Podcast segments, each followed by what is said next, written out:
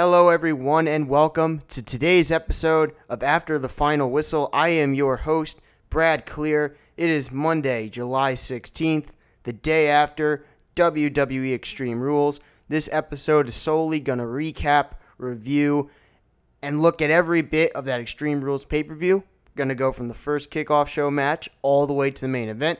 Recap, review, give you my thoughts on it, and what each uh, result, developments, whatever, means moving forward. Um, so, yeah, no point in wasting time. Let's just get right into it with the first kickoff show match, which was Andrade Cien Almas taking on Sin Cara. If their match was any indicate, their match on SmackDown, uh, the SmackDown last week before this show was any indication, this was going to be a good match, and that's exactly what it ended up being. Every time that Sin Cara is given time or somewhat of a story with a match, he knocks it out of the park. Uh, as mentioned in uh, the last episode with my Extreme Rules predictions, he did this with that small feud with Baron Corbin last year for the U.S. title. And with Andrade Cien Almas, these two matches, he's done exactly that. You know, he hit a spike Rana at one point. Andrade was hitting him with really stiff strikes. He did that um that stomp onto Sin Cara to the outside of the ring with Sin Cara hanging from the top rope downwards. It was a really good match. And from these two, I expected nothing less. Obviously, Andrade got the win. Andrade is awesome. Looks like a million bucks. He's a guy who you look at and you see him and you say, this is a guy who could be in a world title match at WrestleMania. Main event of the whole show, I don't know about that. But a world title contender at WrestleMania and the an enormous, enormous Latin star, that is what Andrade is. Great match here. Good that Andrade got the win and move on to bigger and better things.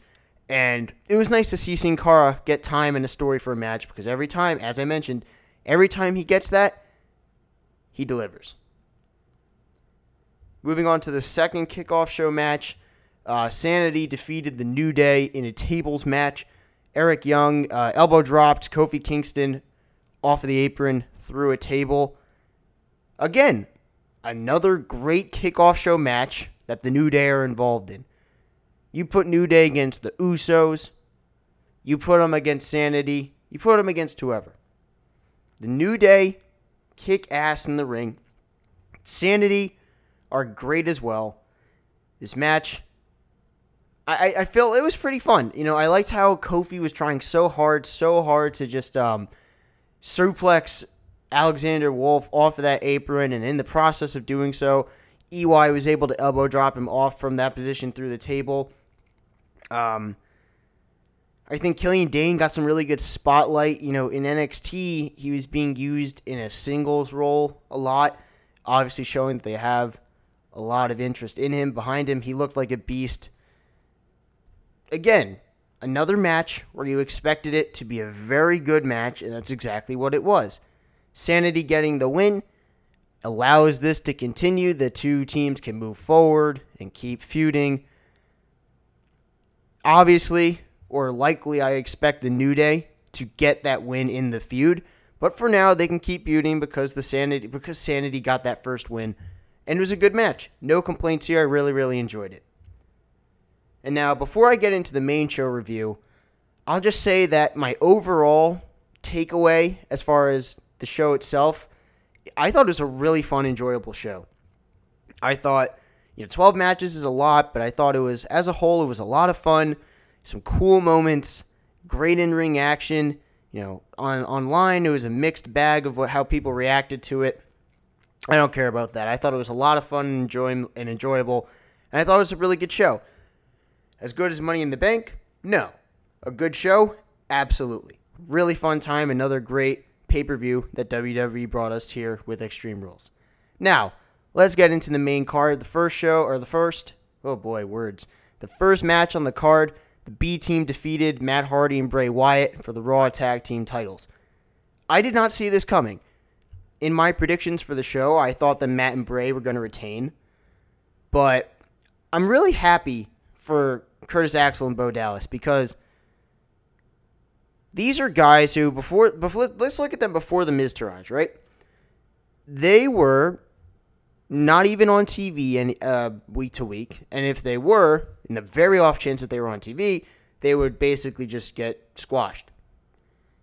They got their big role with Miz, transformed this into the B team, where they're really fun and you know even though they're heels, they're just fun, and you kind of want to like root for them a little bit because they're entertaining and funny. You know how they celebrate so excessively when they win, or when they win, Curtis Axel does the floss dance on the stage. They're just like a funny group. Like, they're just a funny tag team. And I thought it was really cool how these guys, you know, on the post show, uh, Curtis Axel talked about hills and valleys. You know, obviously Curtis Axel was an Intercontinental Champion before. Obviously, Bo Dallas was an NXT Champion before. But these guys before the Miztourage were at the bottom of the barrel as low as you could be. And now they're the tag team champions without Miz with them. By themselves, they are a tag team championship tag team. That must have been so satisfying for them after being at that bottom for so long. You know, finally getting their career reinvigorated with Miz, and now they are champions. That's so validating. It must have been so awesome for them.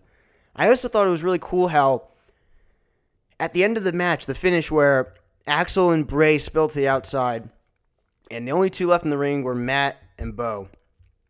And Bo you know, he hit the, the kick to the gut on Matt and he hung him up onto the top rope to do um, to set up for his hanging neckbreaker finisher. And as he kicked Matt and set him up for the finish, you could tell that the crowd was realizing that they were about that Bo was about to hit his finisher and win the match. And there was this kind of like slow and just build up, build up, build up of just this roar of excitement from the crowd.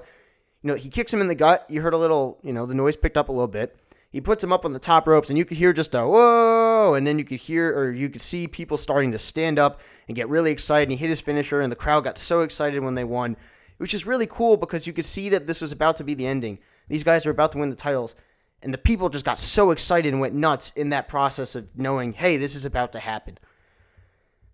Again, on the post show, Curtis and Bo, how they were, um, you know, Bo jumping on the table and sliding down it and celebrating and all that so much fun. I thought it was great. I'm so happy for them. As far as Matt and Bray are concerned, um, I thought that they would be your sort of long term champions, you know, have a lot of challengers of the month type thing because they're a beloved tag team with two really great guys in that team, and Matt and Bray. But in hindsight, I probably should not have been as surprised considering I think there's a lot of potential as far as what you can do with the two of them. You know, with final deletion type stuff or whatever. It had been confined to the typical tag team buildup of one partner loses to the other team's partners and, you know, they do their backstage promos. If there's dissension between Matt and Bray as a tag team, leading to them to becoming singles guys, uh, I think that tag team void would end up getting replaced by Jason Jordan and Chad Gable of American Alpha. I could definitely see Matt and Bray. You know, uh, you know, Bray got hit by.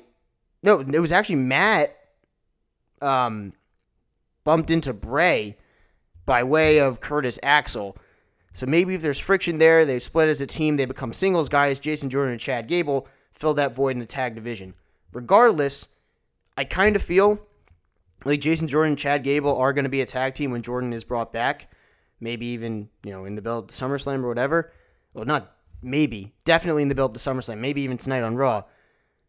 But it'll be very interesting to see where Matt and Bray go from here, whether they stay as a team, whether they get the rematch at SummerSlam or early, or even if they just win it back from Curtis and Bo. But a fun match between these two. Very happy for the B team. They're still undefeated. So, no complaints here. Very fun match. And will be interesting to see if Matt and Bray stay as a team, uh, get splintered off into two singles guys, and if American Alpha comes back into the tag team division and factors into this.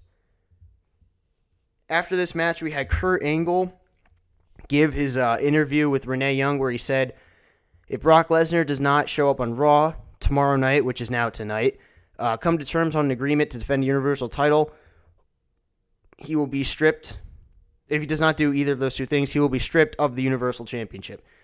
And when he did that, I thought it was great because, you know, he looked right into the camera and just matter of factly said, I'm going to strip him of the Universal title. And the crowd just erupted. You know, they just, there was this huge, Aah! and then it was the yes, yes, yes chants from everybody. And I'll get more into this later with Roman and Bobby Lashley, but you saw in that reaction that people want that title back and they've built up the idea of Brock coming back to defend it and maybe losing it. People are excited for it. They're clamoring for it. So, in that sense, it sucks that Brock is not around, and it sucks that the Universal title is not around. But in the sense of building up, we want him to lose it so bad. The crowd is ready for that. The crowd is excited for that. The crowd wants him to lose that title.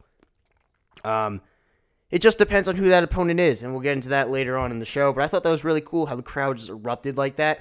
Yes, chant, woo, and everything. I thought that was great. Finn Balor defeated the Constable Baron Corbin. Again, I talked in my last episode about how much I love Constable Baron Corbin. I think he's great in the role. Finn Balor is Finn Balor. They had a good match. Balor won with a roll up. That'll allow it to continue. Uh, there's not really much else you can say about this match, but I enjoyed it. It was a good, solid match. Nothing more, nothing less.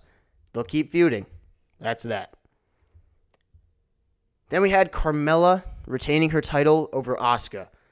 And I am someone who is a proponent of Carmella. I think she's a fantastic champion. I think she's doing a great job. She's awesome as the insufferable, egotistical, overconfident, irrational heel champion who's really just a chicken shit. She's great.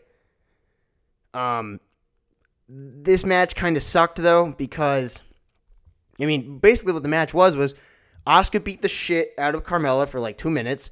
Ellsworth threw some weapons to Carmella and Asuka stifled it. Ellsworth tried to get out. He fell. He got caught by his leg. She kicked the shit out of him. Carmella pushed Asuka into the cage and pinned her. That was it. Nothing else. And then Asuka got mad and kicked the shit out of everyone. I had said last week in my last episode that I thought that the women's title match at SummerSlam, obviously, I think Becky Lynch will factor into it.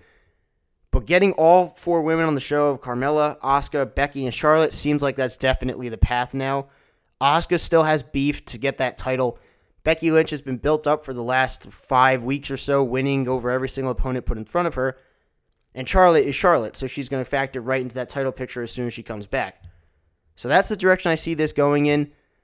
But, you know, okay, like Carmella retained her title, Ellsworth helped her people were upset that the match sucked. That's justified because it did suck. But in an overall sense, it should it's exactly what should have happened. Asuka is clearly so much better than Carmella, and she's only winning because of this little shit James Ellsworth. So in that thought and sense, fine. But the match itself, to me, I just thought it kind of sucked.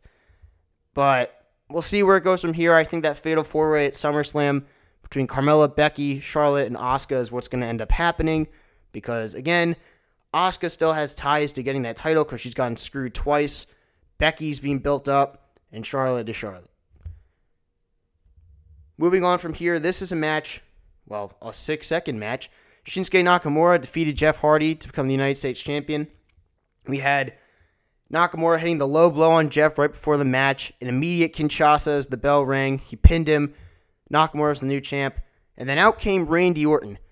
You know, big pop, everyone's excited. Nakamura was on the announce table. He stared down Nakamura, turned around, and then um, grabbed Jeff Hardy's legs, opened him up, and stomped Jeff Hardy in the dick. So he got low blowed twice.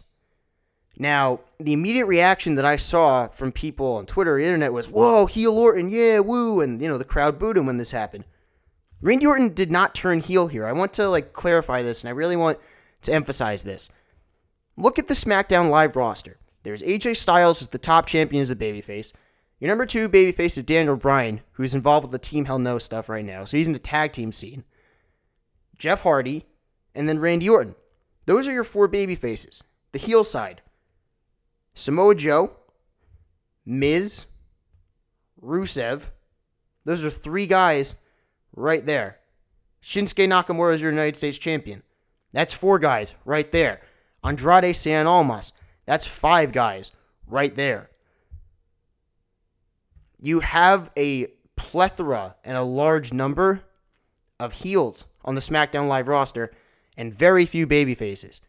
This was an obvious case of Orton because, you know, he's the RKO, he's got the voices in his head, he's the Predator. He wasn't being a heel. He was just showing Shinsuke Nakamura, hey, you like to low blow people. You want to play that game? I can play that game too. So you're not going to get that one over on me. And that was further emphasized to me because Jeff Hardy is getting his rematch immediately this Tuesday on SmackDown Live. So you can get that rematch out of the way so you can go straight into Nakamura and Orton. Orton's the babyface here. Nakamura is the heel. Orton was just solely showing Nakamura that Nakamura's games, Nakamura's low blow tactics, he's not the only one who can do that. And you could try to play games and get in the head of Randy Orton, but you can't successfully do it because he's the apex predator. He hears voices in his head. That's what that was. That was a, just a display of gamesmanship. It was not a turn of him being a heel. He's still a babyface through and through, even though it was a heelish move. Because obviously it is being set up for him to challenge Nakamura, who is a heel. There is a significant uh, quantity of heels versus babyfaces on SmackDown Live. You have you really only have three top singles babyfaces with Bryan in the tag division. So Styles can feud with one heel at a time. Orton feuds with Nakamura, and that leaves five heels, and then there's two heels left from that group. You know, you have Andrade, you'd have Miz, and then there's only Jeff Hardy left. So Orton is not turning heel here. He is a babyface, and then he is just showing Nakamura, you can't outsmart me. That's all that was. That was not a heel turn. That was just Orton being Orton. And Jeff Hardy, you know, it's just like it's just like when Orton would RKO his tag team partner, or if he would RKO um, anyone who got in his way in the way to a title match. Like when, for example, when he had a number one contenders uh, match for the WWE Championship with Shinsuke Nakamura, he RKO'd him the week before when they were in a tag match. Him kicking Jeff Hardy in the dick is okay as a babyface because he's Randy Orton. He's like the sort of lone wolf, cold, calculated type. So don't buy into the idea that he's a heel. He's a babyface who will be challenging Nakamura. And this was just an isolated incident because a babyface like Orton, you are able to do stuff like this with the mind game stuff with Nakamura, who plays the whole get in the head of his opponent trope every single time since he's become a heel. So it's basically he's being matched by Orton. All right, now we got to move along to a match that I thought was one of the best parts of the entire show Kevin Owens and Braun Strowman. Um, Braun Strowman is going to murder Kevin Owens one of these days. My God. A choke slam off of the top of a steel cage, 20 feet probably, through the announce table. When it I when it happened, I just started screaming, losing my mind. I was screaming, "Holy shit, he's dead! Oh my god, he's dead!" He killed him. He absolutely destroyed him. And look, I love Braun just killing everyone, doing crazy stuff, and just causing absolute havoc and destruction. He's thrown Kevin Owens off the top of a huge ladder at Money in the Bank, probably 20 feet, uh, if not more, probably 25. Pushed him off the stage in a porter potty, flipped his car, and now he chokeslammed him off a steel cage through a table. By way of that, Kevin Owens won the match. His feet hit the floor first. Crazy. Look, if Braun's not going to be the champ, which he's not right now, having him just destroy someone week in and week out, I, I love that. You know, Braun's my favorite wrestler going right now, and just seeing him do crazy stuff that no other wrestler can do or get away with, love it. One thing that was funny was, you know, as he's looking down on Owens, who's, you know, destroyed through the announce table, Braun is standing there on the top of the cage. He lets go of holding onto that little like support wire that hangs the cage. So he's just standing on that top rung ledge area of the steel cage. The six foot eight, 350 pound man, he's not holding on to anything. He's just standing there balancing on the top of a 20 foot high steel cage, you know, using his hands to soak in the crowd, not holding on to anything. He slips a little bit, he's falling and he's destroying himself, whether it's frontwards or backwards. You know, I that's a part that people aren't going to look at, obviously, because Kevin Owens was chokeslammed 20 feet off of a cage, but that's incredible balance for a man of that size. But yeah, Braun is the man, the monster in the bank. Owens wins.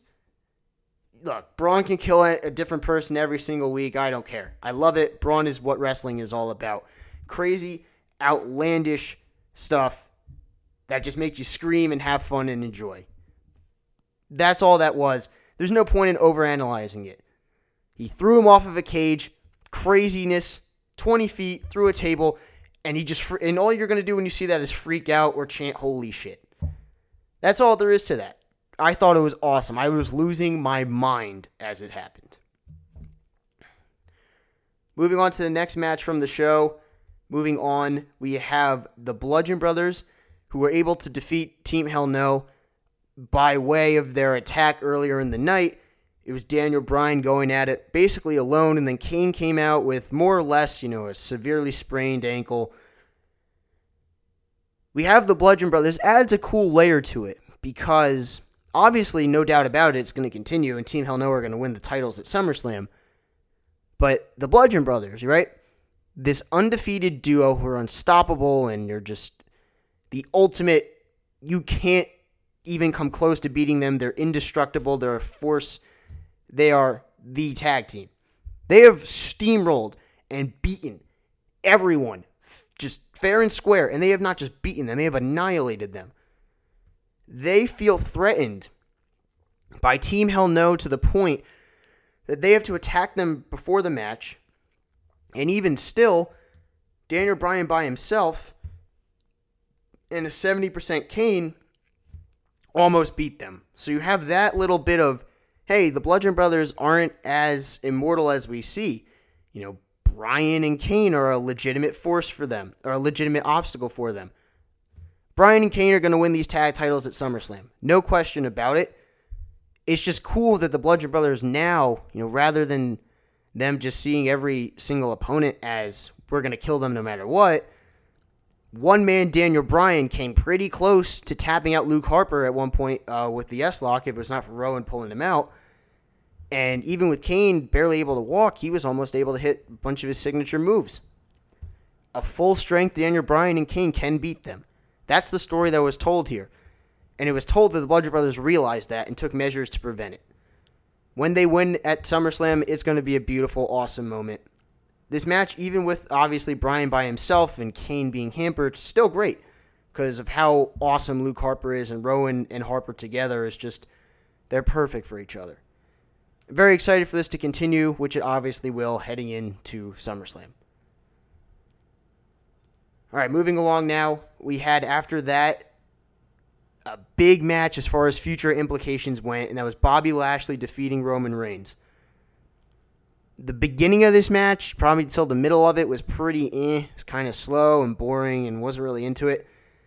The end of this match, when it picked up, it got really good. Both of these guys are just the big powerhouse types who are just so athletic and hard hitting.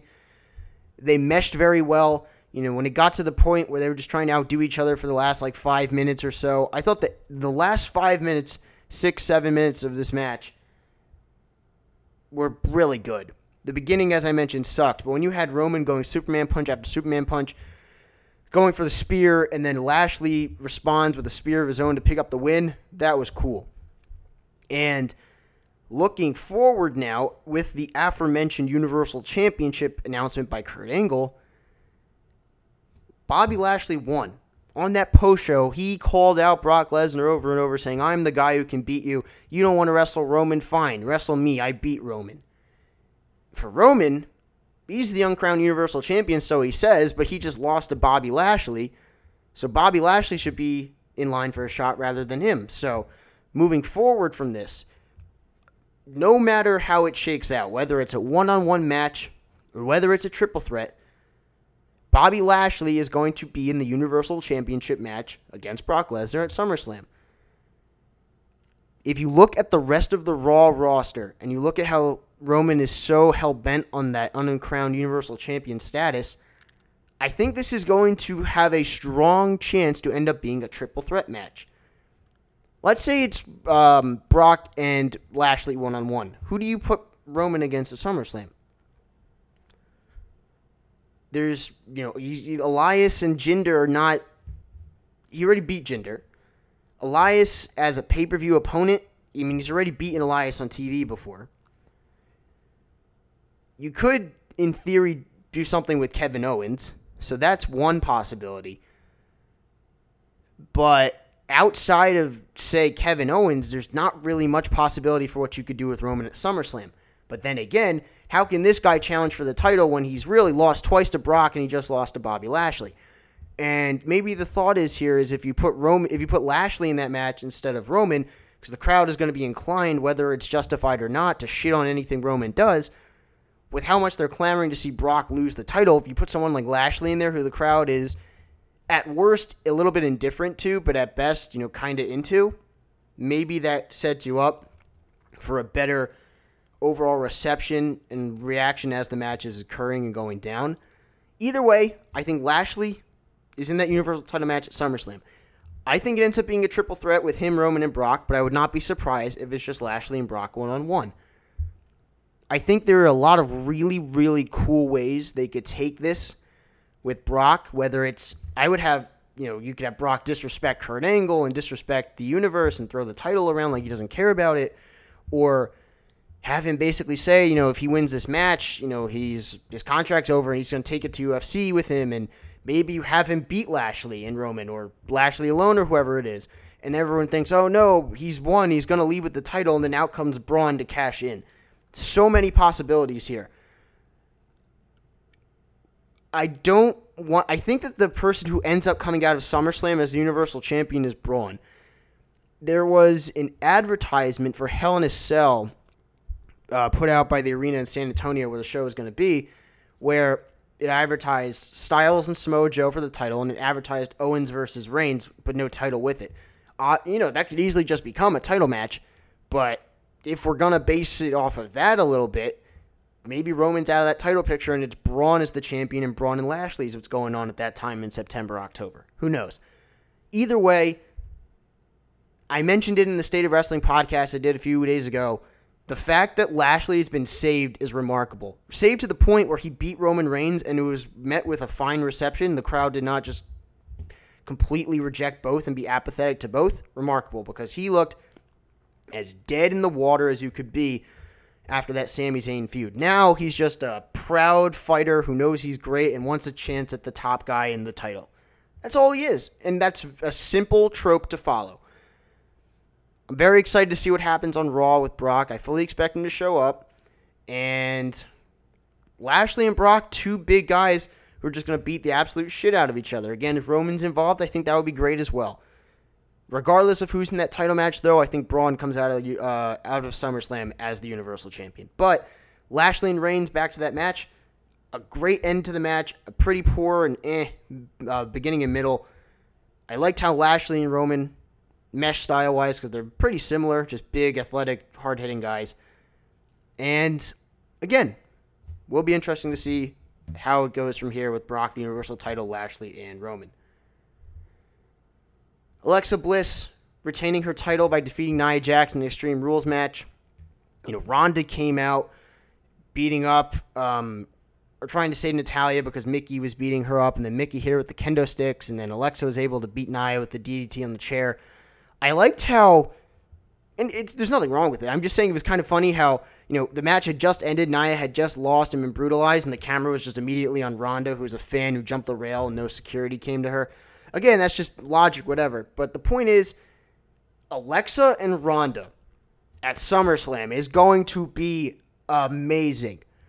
You have this legitimate badass who could kick the shit out of anyone, and this heel champion who is overconfident and egotistical, who is talking shit and angering this proud badass fighter. It's the ultimate bitchy, egotistical, confident champion versus this no nonsense, I'm going to beat the shit out of you challenger. Perfect dynamic. And she won't be on Raw tonight because of the suspension, but maybe that'll kick in and start next week. I don't know how they're going to go about it specifically, but boy, oh boy, is it going to be awesome when Ronda's finally in that ring with Alexa. Like I said on the last podcast, there's no better opponent for Ronda to win that title from than Alexa Bliss because of how great Alexa Bliss is as the top heel champion who you can't wait to see them lose. Nia Jax is a big obstacle, but there's not as much investment in her. Alexa provides you that all encompassing story to make that title win that much more impressive and impactful. The match itself, fine. It was okay. Nothing special, not bad. Uh, good use of weapons and whatever. You know, we had the kendo sticks in, we had the chair.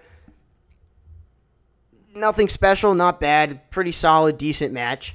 And you had the Ronda involvement to set the story moving forward. No complaints here. Moving to the last two matches of the show, AJ Styles retained his title over Rusev, the WWE Championship. I did not expect Rusev to win this match at, by any means. It was a clear, he's just here to challenge for this pay per view, but my goodness. AJ Styles is the perfect professional wrestler. Every match, amazing. Any type of opponent, amazing. And look at Rusev, his first ever WWE Championship match. Motivated as hell. He stepped up to the plate and he put on the best match of his career. The best match of his life he put on last night. He had you legitimately believing at points that he was maybe going to win when you knew in your head that there was no possibility of that happening. The look, it, I can't give this match enough rave reviews. When the best wrestler in the world steps in there with someone super motivated in his first ever championship match, and they kill it and knock it out of the park like that, that is a perfect example of a professional wrestling match. Two guys who are just proving they want to be the best. No weapons, you know, a little bit of involvement from Aiden English, but no weapons, no hokey crap. Just basic one on one. I'm going to throw everything I have at you. You're going to throw everything you have at me. And it was wonderful. And I don't know how or when Rusev gets back into the title picture, but man, he belongs. He obviously anyone uh, you know when you're in the ring with AJ Styles, anyone whoever it may be, you're going to have a fantastic match if you as just as much as averagely hold your own. But oh man, Rusev belongs in that top tier. He killed it, knocked his opportunity out of the park.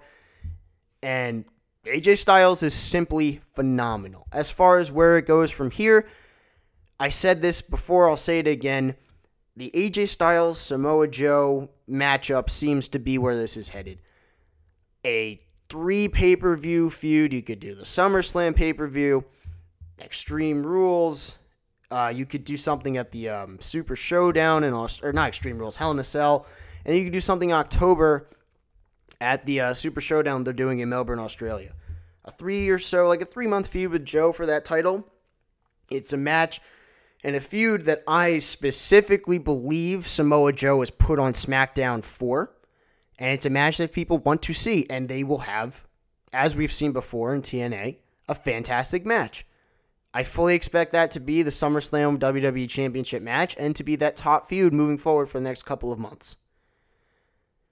But I am just so impressed every single time about with AJ Styles in a big time main event match.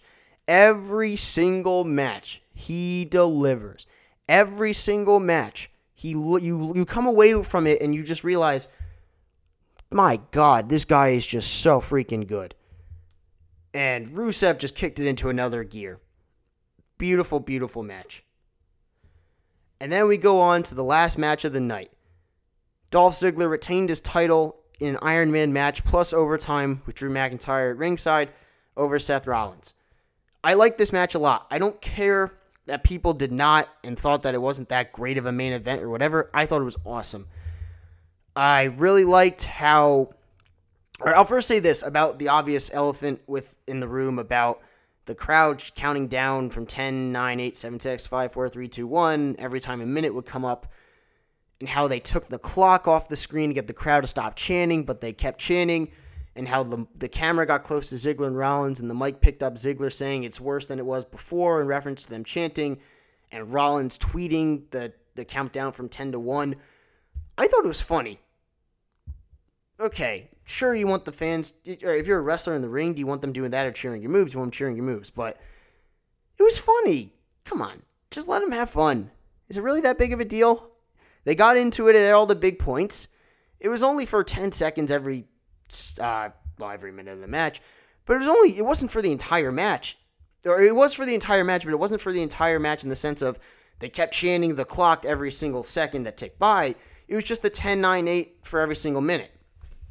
The rest of the time they were super invested in the match. I'm not I don't see the need to say, "Ah, oh, the fans can't do that. They got to respect what's going on in the ring." Because they did they were just having fun with it because who doesn't want to do that countdown and do the little buzzer sound at zero? It's just fun wrestling fans enjoying themselves. I liked how Drew McIntyre destroying Rollins got two falls for Ziggler. I expected there to be something where either I expected to be that Ziggler I expected Dean Ambrose to be the return to return and be involved in this match. Because I saw with it being the main event that there had to be something huge coming along with it. Um, I thought Dean coming back to even the odds with Drew, but ultimately costing Seth the match deliberately or by accident was going to be what ended up happening. Or maybe to a lesser extent, maybe that would have happened with Jason Jordan. It did not happen. I thought that Ziggler would be up one fall and Rollins would frantically be trying to get that last fall to tie it up. But what ended up happening was a variation of that where they were tied and Ziggler or Rollins was trying to get that winning fall over Ziggler, but he ran out of time. Angle starting the overtime up was cool. Drew came right in. Ziggler pinned him right away. Would you have liked there to be a hotter ending to the show with someone returning like Ambrose or Jordan to potentially help and then cost Seth the match? Absolutely. But what this shows is McIntyre is the only reason that Ziggler won the match. That's the story here. There, and you look at the Raw preview that they put on the website today this is not done. Whether they want to do something tonight with as far as a rematch, where Ambrose can get involved and then it's Rollins versus Ziggler with Ambrose in one corner McIntyre in the other at SummerSlam, or Ambrose cost him the match today and it's Ambrose versus Rollins, or they do a tag match at SummerSlam. One of those three combinations, I think, is what's going to end up happening. This is not done by any means. I don't think that it's the right move to have it like in the event that it would be Ambrose and Rollins and Ziggler would be Intercontinental Champion by himself. I don't think that they would do McIntyre and Ziggler one on one right now because there's no beef at the moment and there's no real story built up. It would be kind of rushed. It would be better to have Ziggler hold that title longer to build up the dynamic more. Potentially, you know, you have some beef with Ziggler saying some comments that get under Drew's skin, or Drew eventually realizes that Ziggler is using him and why not just beat Ziggler himself and you can get sort of the little underlying idea of that so the crowd buys into it and when it happens it's this big whole thing. Doing it at SummerSlam, you take away the ability to do a whole big story centered around Drew turning on Dolph or however you want to do it. Because the desire for that right now may be there, but it won't be to the extent that it can be based off of a whole big story um, playing into it and leading up to it. Again, I think they have a rematch tonight. I think Ambrose is going to be the one who gets involved, whether to help Rollins or accidentally. Well, at this point, it wouldn't even be an accident. Whether to help Rollins fend off McIntyre, whether to turn on him or whatever. I think going to SummerSlam, it's Ambrose and Rollins versus Ziggler and McIntyre, or Rollins versus Ziggler with McIntyre and Ambrose in each corner, or the off chance of um, Ambrose versus Rollins, in which case you could maybe have Ziggler wrestle Roman if Roman's on the Universal title match. But that's getting into fantasy booking, which not trying to do here. The point is, I expected that Ambrose to return to have a big angle to end the show to come last night. It didn't. Even still, it was a great match between two just elite in ring guys. I think what we all know that Dolph Ziggler is good, but you realize just truly how great he is because of how all over the place and wishy washy his usage has been over the years. This guy is a pure breed, fantastic, elite, best in the world type pro wrestler. He's so good. He's just so freaking good. It's so great that he's being put in this big time um, position and profile to show that at this stage because he's always had this in him. Every chance he's ever gotten over the years, deservedly, he's fantastic. He knocks out of the park every time. It's just a matter of a lot of times they're committed to using him to get some other priority accomplished, whether it's using him to bring in Big E or to um, get that win for Team Cena, but not really do anything with him afterwards, or to do something with the Rusev storyline with Summer Rae and Lana. It's always to get something else going. It's never on him. Now, obviously, the end game here is going to be Drew McIntyre beating him for that Intercontinental title.